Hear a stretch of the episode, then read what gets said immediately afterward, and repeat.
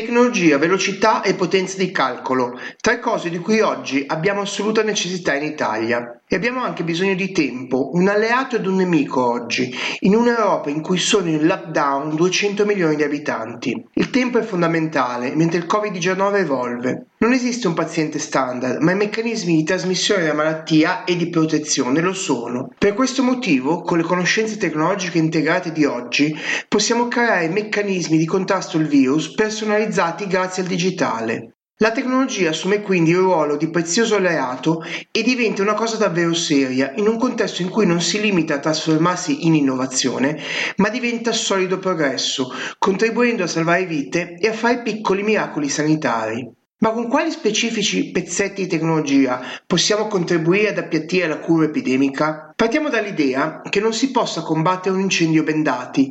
Per questo la guerra al coronavirus ci impone di sviluppare altri sensi per andare oltre il fumo. Uno di questi è appunto la tecnologia, perché economisti, matematici ed informatici dicono al mondo da giorni che la chiusura totale non basta, serve anche l'utilizzo sul modello coreano di tutta l'innovazione possibile. Scopriamo allora che la tecnologia per il bene delle persone, la cosiddetta tech for good, esiste e per definizione trova terreno fertile in un periodo di crisi. E infatti le buone notizie continuano ad arrivare dal mondo. Dall'intelligenza artificiale di Alibaba, che permette di diagnosticare una polmonite da Covid-19 in 20 secondi con una semplice TAC, alla creazione di una Open Research Dataset contenente 29.000 articoli scientifici per alimentare la capacità capacità di apprendere l'intelligenza artificiale applicata alla sanità. Dalla possibilità di far gestire un intero reparto ospedaliero da robot per assistere pazienti contagiati in, in condizioni ottimali, liberando così tempo e risorse,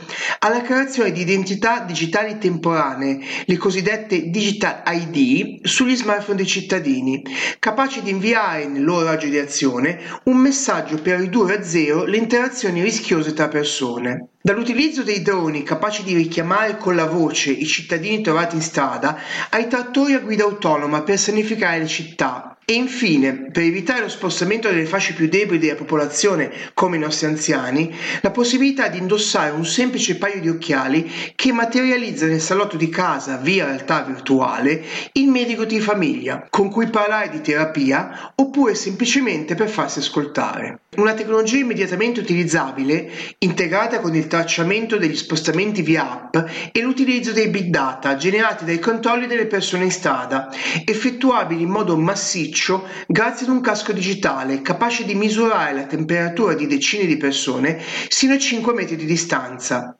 Grazie all'intelligenza artificiale contenuta nell'elmetto si traccia in tempo reale una mappa degli spostamenti dei cittadini che accende subito un semaforo verde, giallo o rosso sulla base della rischiosità dello stile di vita tenuto nelle settimane precedenti il controllo. Ci sarà tempo per parlare di economia. In quel momento faranno la differenza le persone che sapranno gestirla con autorevolezza. Ma ora è la tecnologia ad avere bisogno di noi, di essere scelta come supporto alle decisioni critiche di chi combatte un giorno in corsia, di chi consegna i prodotti della filiera alimentare nei supermercati o delle start-up che in otto ore inventano come salvare le nostre vite con una stampante 3D oppure con una maschera da sub trasformata in un respiratore Covid-19.